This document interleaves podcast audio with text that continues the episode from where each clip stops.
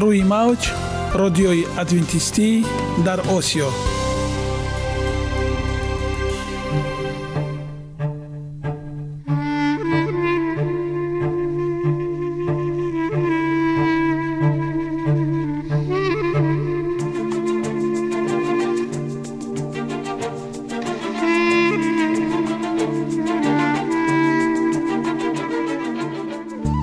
با عرض سلام به شما شنوندگان عزیز. برای سعادتمندی و خوشنودی شما آغازگر برنامه امروزمان می شویم.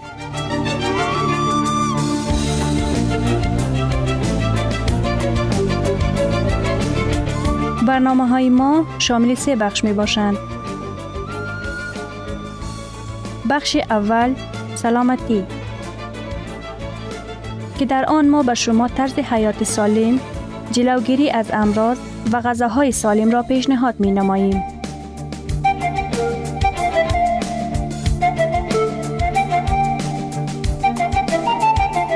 بخش دوم.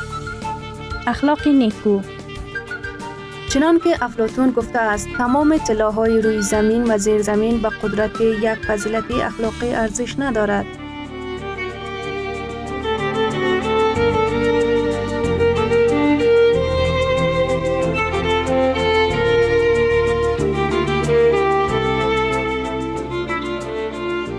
بخش سوم. نوری معرفت. رازهای نهانی نبوت ها در کتاب مقدس.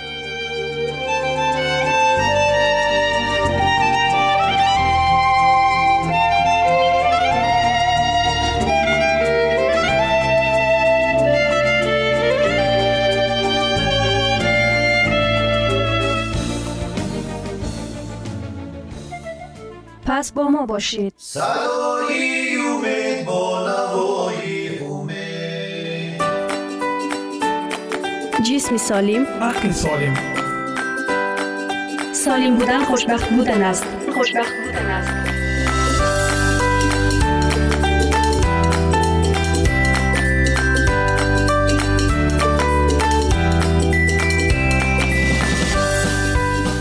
فضیلت سلامتی جان است. سلامتی فضیلتی بدن است. تندرستی ҳам барои шахсе ки онро истифода мебарад ва ҳам барои дигарон чизи олист тандурустӣ аз тилло арзишмандтар аст. Саломатӣ то ба ҳол аз ҳама неъматҳои дигари зиндагӣ болотар аст ки гадои воқеан солим аз шоҳи бемор хушбахттар аст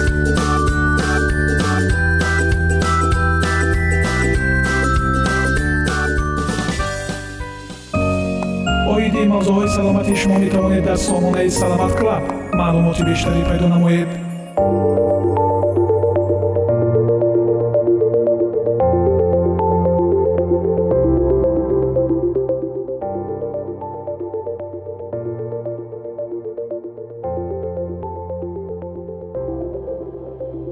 جایگزینی هورمون برای مردها به طور اجمالی سوال از یک خانم می شود که شوهرش دارای سطح پایین هورمون تستوسترون می باشد.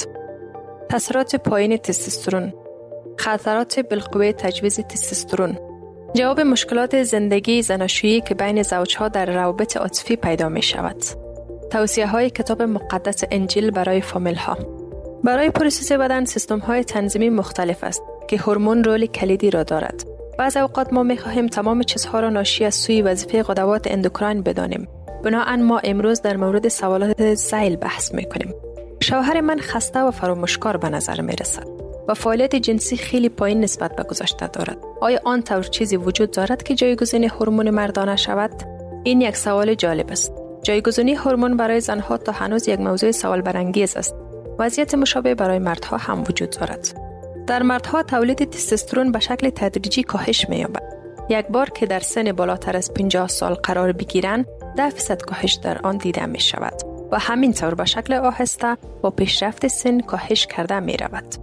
و تحقیق مردانی که سطح تستوسترونشان پایین تر از 300 نانوگرام فی صد میلی لیتر خون است از تداوی با تستوسترون نفع خواهند برد.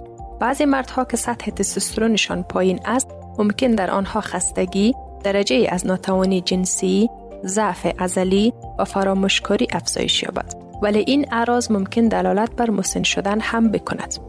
بعضی ها سطح پایین تستوسترون را در مریضان الزایمر گزارش دادند که تداوی با تستوسترون کدام فرق قابل ملاحظه ای را به وجود نمی آورد. امکان امراض قلبی ناشی از سطح پایین کلسترول HDL افزایش می یابد. فقط برای خانم هایی که سرطان طرق تناسلی دارند استروژن داده نمی شود. تستوسترون معمولا برای مردانی که سرطان پروستات دارند داده نمی شود. حتی بعد از تداوی سرطان. هیچ مدرکی وجود ندارد که تستوسترون سبب سرطان شود. پس چرا با دادن بعضی چیزها سرطان پروستات رشد می کند؟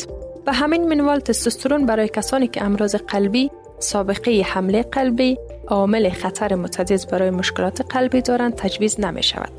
اینجا مدرک وجود دارد که دادن تستوسترون برای مردی که سطح تستوسترونش به شکل غیر عادی یعنی کمتر از 300 نانوگرم فی دیسیلیتر است باشد سبب تسکین عراض زیل می شود کاهش فعالیت جنسی فراموشکاری افسردگی سرگیجی کوتاه ضعف ازلی یا پوکی استخوان.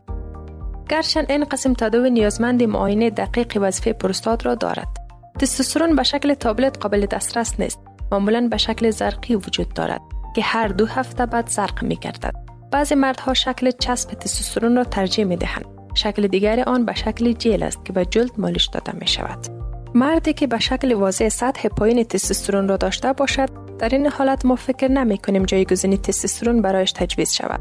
خطرهایش تا هنوز معلوم نیست. بنابراین کسی که جایگزین استفاده می کند تا اندازه متجرب می شود بعد از یک وقفه ما پرسش های دیگر شنونده ما را در نظر می گیریم ممنون از همراهیتان.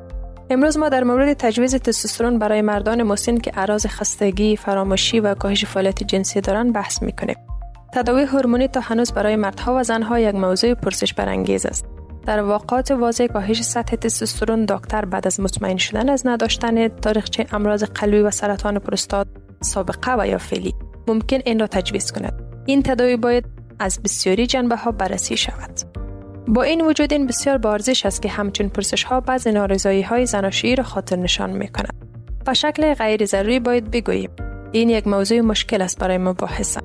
ما ضرورت داریم که بفهمیم میل جنسی و شهوت زیادتر بالاتر از کمر قرار دارد نه پایینتر. وجود آوردن یک وقت برای سمیت جز مهم از ازدواج است. حل کردن مشکلات عاطفی بین زوجها بهبود بخشیدن روابط فامیل بین خانواده ها با وجود آوردن اعتماد و زنده نبودن محبت سابقه تشویق و توجه دو جانبه نشان داده که بسیاری از صد راه های روابط زناشویی را از بین برده که فکر می‌شد ناشی از مشکلات طبیعت فیزیکی باشد اگر اعراض ادامه یافت در این صورت باید بحث و تبادل نظر بین زن و شوهر و دکترشان به طور جداگانه صورت بگیرد. این کمک کننده است. این موضوعات نباید سبب شرمندگی ما شود. زمانی که ما با یک دکتر خوب بحث می کنیم ولی باید داشته باشید که بهترین راه حل مشکلات ناشی از مسن شدن گرفتن تابلت از طرف صبح و ادامه دادن زندگی عادی نیست. ما به شکل جدی ضرورت داریم که شیوه زندگیمان را بررسی و به تغییرات به وجود آمده توجه کنیم. و همین منوال داروها را نیز بگیریم تا فعالیت جنسی ما بهبود بیابد من حیث جزی کوچک از راه حل همیشه تازه کردن محبت و احترام متقابل بین زوجها گذاشتن وقت برای تجدید عواطف صمیمی مهربانی گفتگوهای عاشقانه برای مشکلات لاین حل همراه با اقرار گناهان گذشته و بخشش این گناهان وجود داشته باشد. ارتباط بین روح و جسم بدون شک تجربه آور است و ما می توانیم آنها را به نفع خود قرار بدهیم. حواری پیتر در اول عادات خشن و اخلاق ناثابت خود را درک کرد و سبب بودن طولانی مدت در کنار عیسی مسیح متحول گردید و این نصیحت ساده و قدرتمند را برای ما به ارمغان گذاشت. نهایتا تمام شما یکی از ما می شوید. شفقت و مهربانی داشته باشید با یکدیگر. با عنوان برادر همدیگرتان رو دوست داشته باشید. با هم رعوف باشید. با هم معدب باشید. دوباره بد و خبیس با همدیگر نشوید. یا همدیگر را دشنام ندهید. زبانتان را از بدی و لبانتان را از نیرنگ باز دارید دوری کنید از بدی ها و کارهای نیکو انجام دهید دنبال صلح باشید و آن را تعقیب کنید به خاطر که بینش خدا بر حق است و گوشش برای بندگانش باز است و رویش مخالف کسانی هست که بدی ها را انجام می دهد. سوی فعالیت زناشویی از جنبه طبی نیاز به بررسی دارد. جنبه عاطفی، ارتباطی و روحی مداوا گردد. این همیشه التیام پردوام و طولانی مدت است. با یک روحی خوب باشید و آنچه سبب لذت بردن از دقیقه دقیقه عمرتان می شود را انجام دهید. دوستان عزیز شما می توانید ما را با رقم پلوس 137 60 60 70 پلوس 137 60 60 70 در واتساپ ما نویسید با لحظه تندرستی سالم بمانید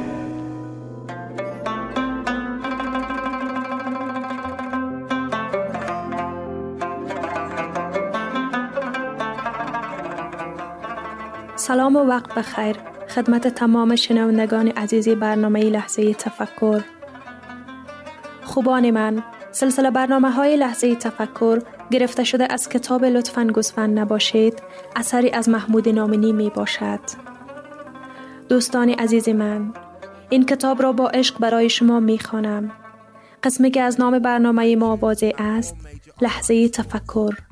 امیدوارم این سلسله برنامه ها شما را به لحظه تفکر وادارد. به گفته بزرگ مرد تاریخ یک ساعت تفکر بهتر است از هفتاد سال عبادت. پس ارزش فکر کردن بس بالاست. این فکر است که ما را به قله های موفقیت می برد و رشد می دهد و ذهن ما را باز می کند و جهان پیرامون را برای ما واضح می سازد. تقاضای من از شما این است که هر برنامه را به دقت گوش دهید و به آن فکر کنید و اگر قسمتی و یا متنی بر دلتان نشست آن را یادداشت کنید و بارها و بارها تکرار کرده و به آن فکر کنید.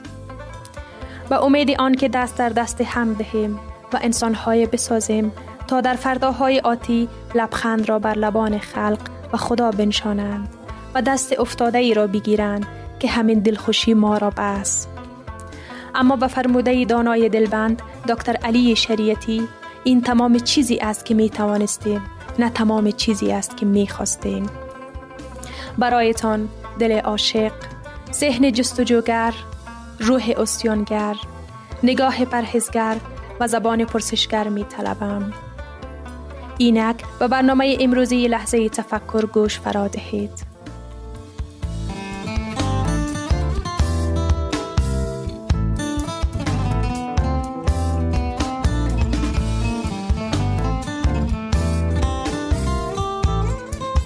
به نام آن که هستی از او تم گرفت. چگونه عمر مفید خود را محاسبه کنیم؟ برای چگونگی محاسبه عمر مفید خود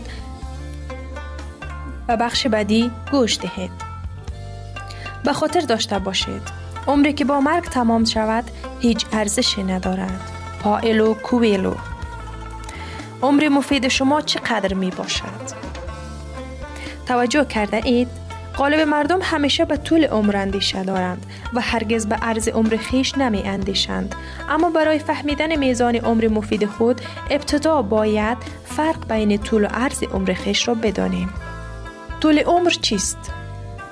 میزان زمان را که یک انسان برای زیستن تلف می کند طول عمر گویند. که با تولد جسم شروع و حرکت در چهار بودی خور و خواب و خشم و شهوت ادامه و سپس با مرگ جسم پایان میپذیرد. در یک کلام حرکت افقی از گهواره تا گور است و طور مثال می گویند فلانی هفتاد سال عمر کرد و مرد و از او تعداد بچه و یک یا چند باب خانه یا مغازه یا حقوق ماهیانه به جای مانده است همین عرض عمر چیست؟ فرایند را گویند که یک انسان در جهت رشد، آگاهی، دانایی و تعالی روح خش به کار می‌برد. عمر مفید چیست؟ تطبیق طول, طول و عرض عمر به نام عمر مفید یک انسان یاد می شود. فرض کنید آدمی هفتاد سال طول عمر داشته ولی فقط ده سال به تعالی روح خش پرداخته است. یعنی این آدم هفتاد سال عمر کرده ولی عمر مفیدش ده سال بوده است. دوست دارید جای این آدم باشید؟ نکته جالب عرفا حرکت از گهواره تا گور را سفر گل و حرکت از گهواره تا خدا را سفر دل می نامد. اکنون که معنای عمر مفید را متوجه شدید می توانید عمر مفید خود را محاسبه کنید. راستی عمر مفید شما چقدر است؟ نکته جالب وقتی کسی در این جهان می میرد می گویند کسی مرده ولی در آن جهان می گویند کسی متولد شده. در این جهان می گویند از خود چی چی به جای گذاشته در آن جهان می گوید با خود چی آورده است. اوشو در مورد طول عمر می فرماید تمام زندگی را در خط افقی به سر برده ای از گهواره تا گور در مراقبه دیگرگونی رخ می دهد دیگر در خط افقی سیر نمی کنی به حالت قایم در می آیی و اوج خود آگاهی خواهی رسید و به جرفترین نقطه خود آگاهی نقب خواهی زد. سای بابا عارف مشهور هندی زندگی را چنین می سراید زندگی یک آواز است آن را بخوان. زندگی یک بازی است آن را بازی کن. زندگی یک مبارزه است با آن مقابله کن. زندگی یک رویا است و آن واقعیت ببخش. زندگی یک فداکاری است. آن را عرضه کن. زندگی یک اسم عشق است. از آن لذت ببر. نگرش جبران خلیل جبران نیز مانند همیشه بر اساس عشق بنیان نهاده شده و می سراید. به شما گفته شده که زندگی تاریکی است. من می گویم زندگی براستی تاریکی است مگر آنکه شوق و کشیشی باشد. و هر گونه شوقی نابیناست مگر آنکه دانشی باشد و هر گونه دانشی بیهوده است مگر آنکه عملی باشد و هر کاری میان توهی است مگر آنکه عشقی باشد و هنگامی که با عشق زندگی می کنید خود را به خود و به یک دیگر و به خداوند پیوند می دهید. کوین مک کارتری روزهای زندگی را گاهی تیره می بیند و با لحن لطیفی می سراید. همه چیز اگر کمی تیره می نماید باز روشن می شود زود. تنها فراموش نکن این حقیقی است. بارانی باید تا که رنگین کمانی براید. و لیموهای ترش تا که شربت گوارا فراهم شود و گاه روزهایی در زحمت تا که از ما انسانهایی تواناتر بسازد خورشید دوباره خواهد درخشید زود خواهی دید سیاوش کسرایی با نگاه فهیم و عمیق به زندگی می سراید.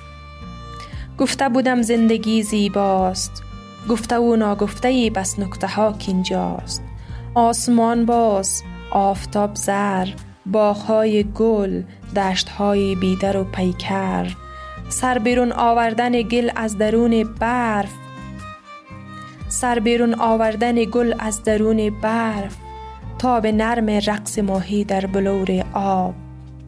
خواب گندمزار در چشمه محتاب بوی عطر خاک باران خورده در کهسار. آمدن رفتن دویدن عشق ورزیدن. در غم انسان نشستن پا به پای شادمانی های مردم پای کوبیدن. آره آره زندگی زیباست. زندگی آتشگهی دیرینه پا برجاست گر بیافروزیش رقص شوله اش در هر کران پیداست ورنه خاموش است و خاموشی گناه ماست. زندگانی شوله می خواهد شوله ها را هیمه سوزنده جنگلی هستی تو ای انسان جنگل ای رویده ای آزاده. سربلند و سبز باش ای جنگل انسان ای جنگل انسان.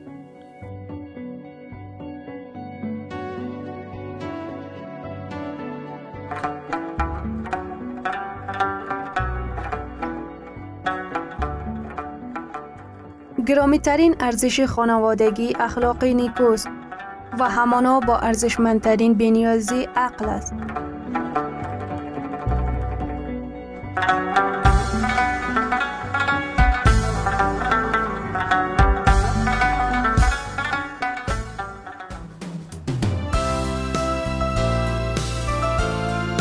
اینجا افغانستان در موج رادیوی ادونتیستی آسیا جدال بزرگ.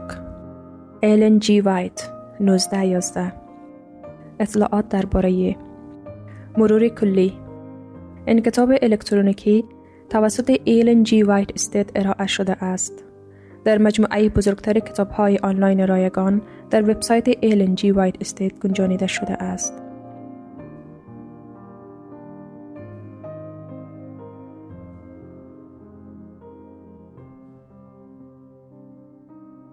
و نه سلسله مراتب مغرور که در پایتخت بزرگ جهان بر تخت نشسته است کلیسای واقعی مسیح نگهبان گنجینه های حقیقتی بود که خدا به قوم خود متحد کرده است که به جهان داده شود. یکی از دلایل اصلی که منجر به جدایی کلیسای واقعی از روم شده بود، نفرت کلیسای دوم نسبت به سبت کتاب مقدس بود. همانطور که در نبوت پیشگویی شده است، قدرت پاپ حقیقت را به زمین انداخت. شریعت خدا در خاک زیر پا گذاشته شد در حالی که سنت ها و آداب و رسوم انسان ها تعالی یافت. کلیساهایی که تحت حاکمیت پاپ بودند در اوایل مجبور شدند یک شنبه را به عنوان روز مقدس گرامی بدارند.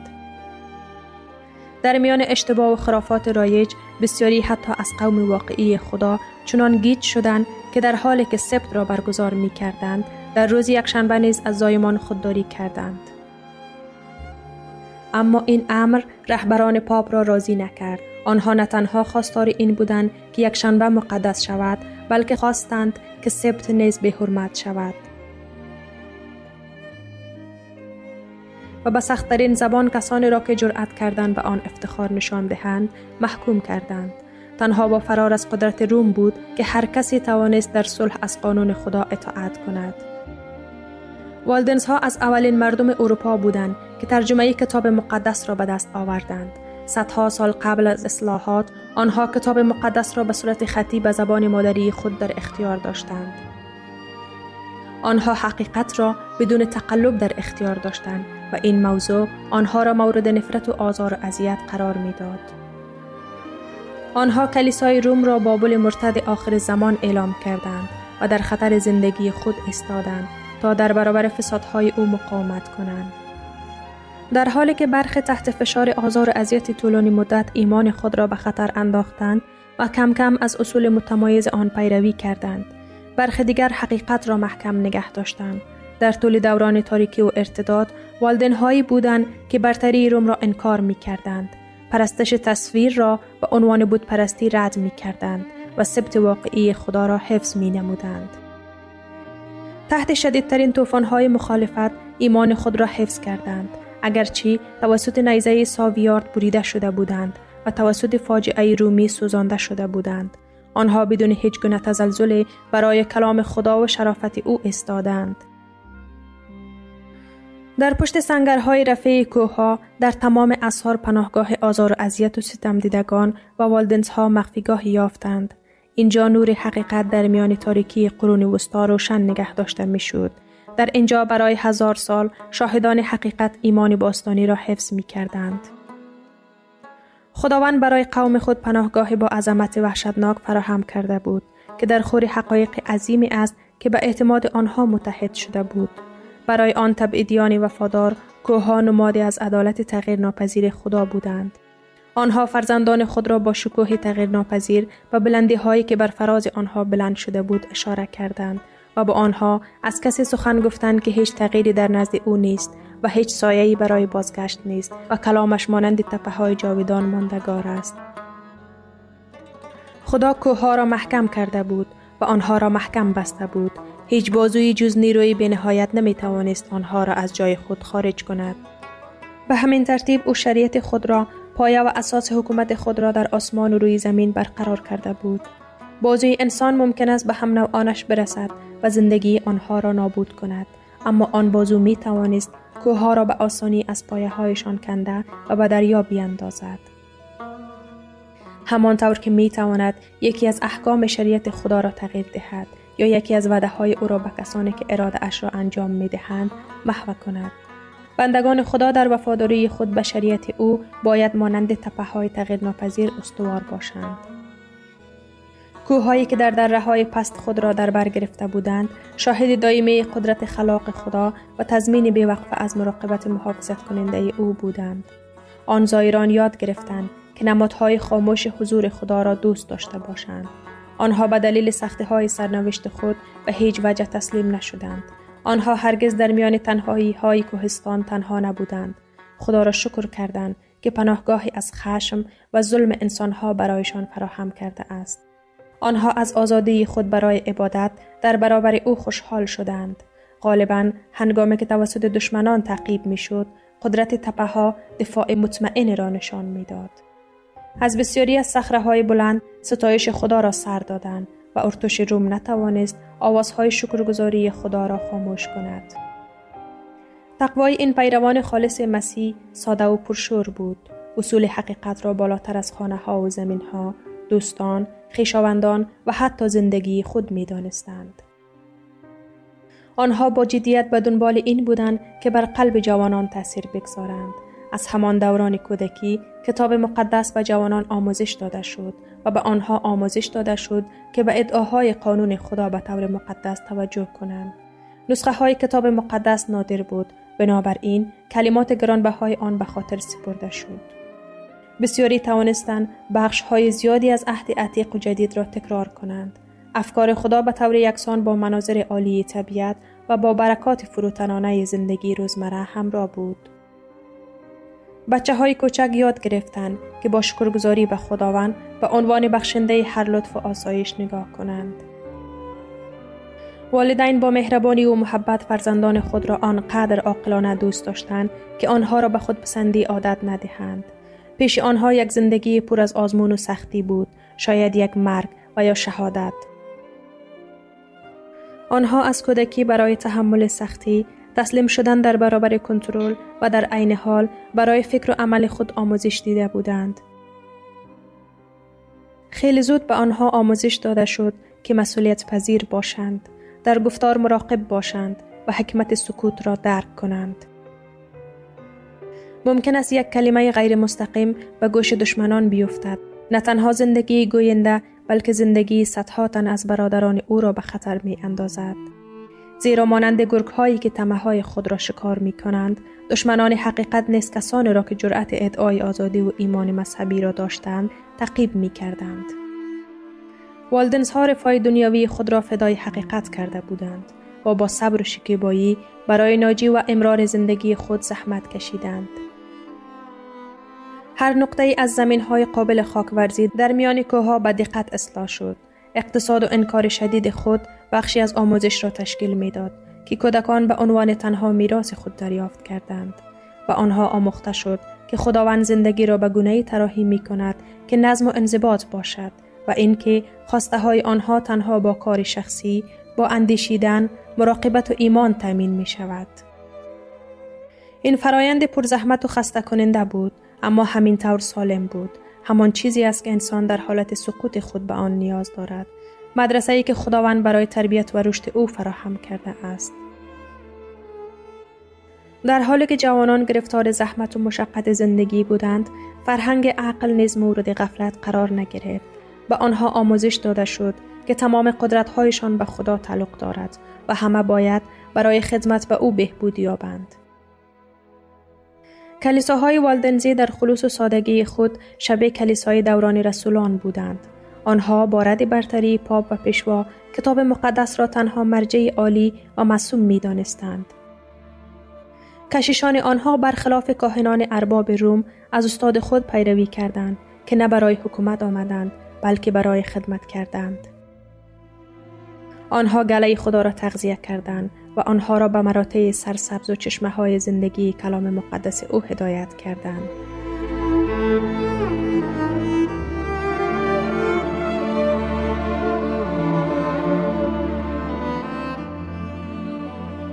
شنوندگان عزیز در لحظات آخری برنامه قرار داریم. برای شما از بارگاه منان، صحتمندی و تندرستی، اخلاق نیکو، نور و معرفت الهی خواهانیم. تا برنامه دیگر شما را به الله پاک می